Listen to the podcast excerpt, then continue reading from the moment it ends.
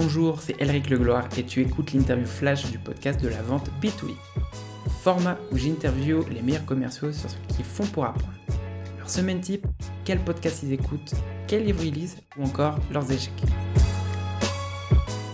Et aujourd'hui, je reçois Sarah Langlois, Customer Success Manager et Team Leader Onboarding chez Agicap. Donc Sarah, première question, quelle est ta semaine type de travail? Alors, j'ai pas vraiment de semaine type. C'est un petit peu ce qui est stimulant dans mon métier.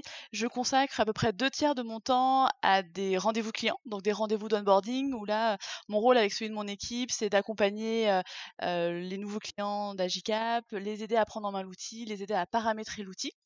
Et le tiers restant est plutôt consacré à des tâches de fond, des tâches de mise en place. Souvent, on a, on a des choses à faire à la suite des rendez-vous clients, des imports de données bancaires, comptables ou autres. J'utilise également ce, ce, tiers de temps pour gérer mon pipe de clients. On a à peu près 10 nouveaux clients par onboarder par semaine et on gère un pipe à peu près d'une centaine de clients qui sont encore en phase d'onboarding. J'utilise également ce tiers de temps pour faire du recrutement. On est en plein, on est en plein recrutement, donc que ce soit dans tous les départements d'Agicap et également dans le département CSM pour, pour grossir nos équipes et pour pouvoir répondre toujours de manière qualitative aux demandes de nos clients. Qu'est-ce que tu sais sur ton poste aujourd'hui que tu aurais aimé savoir quand tu as commencé? Alors quand j'ai commencé, je me rendais pas compte que un tiers de mon temps allait être consacré à des tâches de fond. J'avais vraiment l'image qu'on allait passer, que j'allais passer mon temps au téléphone avec les clients et qu'une fois que le, le, call serait terminé, voilà, on attendait le call prochain et, et il y avait entre guillemets rien à faire entre temps. En fait, pas du tout. et c'est d'autant, plus important que le client il se rende compte que voilà, on, passe du temps pour lui, pour l'aider, pour que lui il gagne du temps de son côté. Donc on l'aide vraiment à paramétrer, à faire des imports pour lui, pour que de son côté, lorsqu'il se reconnecte, soit, tout soit en place et qu'il soit le plus rapidement possible autonome. Qu'est-ce que ton plus gros échec professionnel t'a appris? Alors je dirais pas échec, disons que je me suis parfois retrouvée dans des situations un petit peu complexes, notamment, en étant CSM. C'est une relation, on gère la c'est la relation humaine, donc qui dit, de l'humain dit que ça peut toujours, ça peut parfois être, être compliqué, notamment, le fait de pouvoir avoir des il peut y avoir des frictions clients. Donc là, toutes ces situations, toutes ces frictions clients, elles m'ont elles m'ont permis déjà de me remettre en question, la remise en question, je pense que c'est nécessaire pour pouvoir s'améliorer, prendre conscience bah, voilà, de ce qui n'a pas été pour qu'on puisse rebondir, avancer.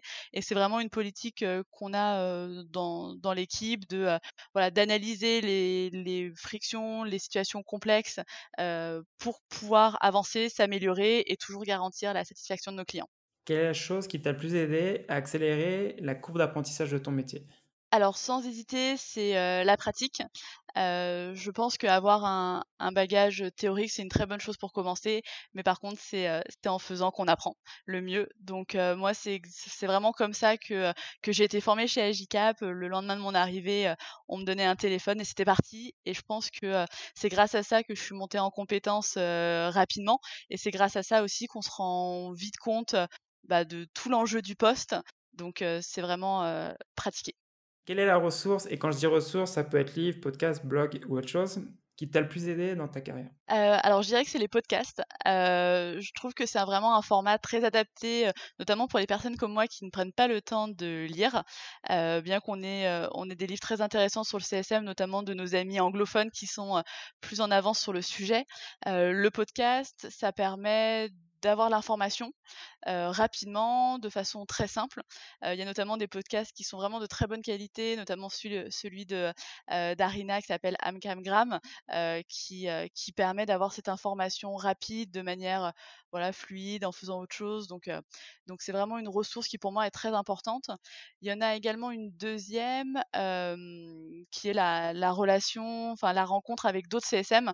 J'ai vraiment à cœur de, de rencontrer des, des personnes donc soit Customer Care, Success ou Account Manager, qui sont dans d'autres entreprises et pouvoir échanger sur les pratiques.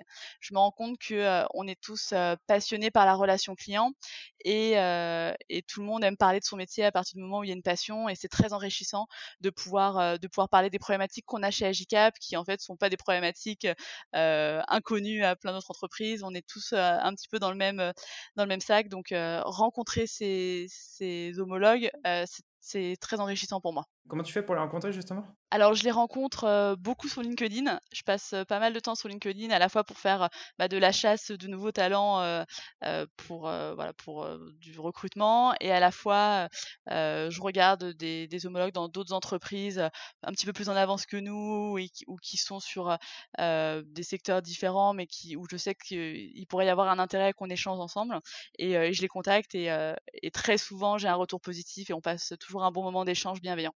Et pour terminer l'interview, si tu avais un conseil à donner à une personne qui est dans le même poste que le tien, quel serait ton conseil? Je dirais que le poste de CSM, c'est avant tout un métier de passion. Il faut être très à l'écoute, il faut être, faut avoir de l'empathie, il faut aimer résoudre des problèmes, chose qui n'est pas toujours simple. donc le fait que ça soit un métier de passion, c'est un métier qui est vraiment très gratifiant. Je trouve que voilà, rentrer le soir en ayant le sentiment qu'on a vraiment aidé, qu'on a vraiment servi à quelque chose, c'est très valorisant. C'est d'autant plus vrai dans une entreprise qui voit vraiment l'intérêt du département CSM et qui place vraiment aussi ses valeurs au sein de l'entreprise globale. Les valeurs d'Agicap sont centrées aussi au niveau du consommateur. Donc c'est vraiment très stimulant pour voilà, de travailler dans, dans, une entreprise en hyper croissance qui, qui nous permet de, de, nous améliorer, de grandir. On, grandit en même temps que la boîte grandit. Donc en ce moment, on grandit très vite.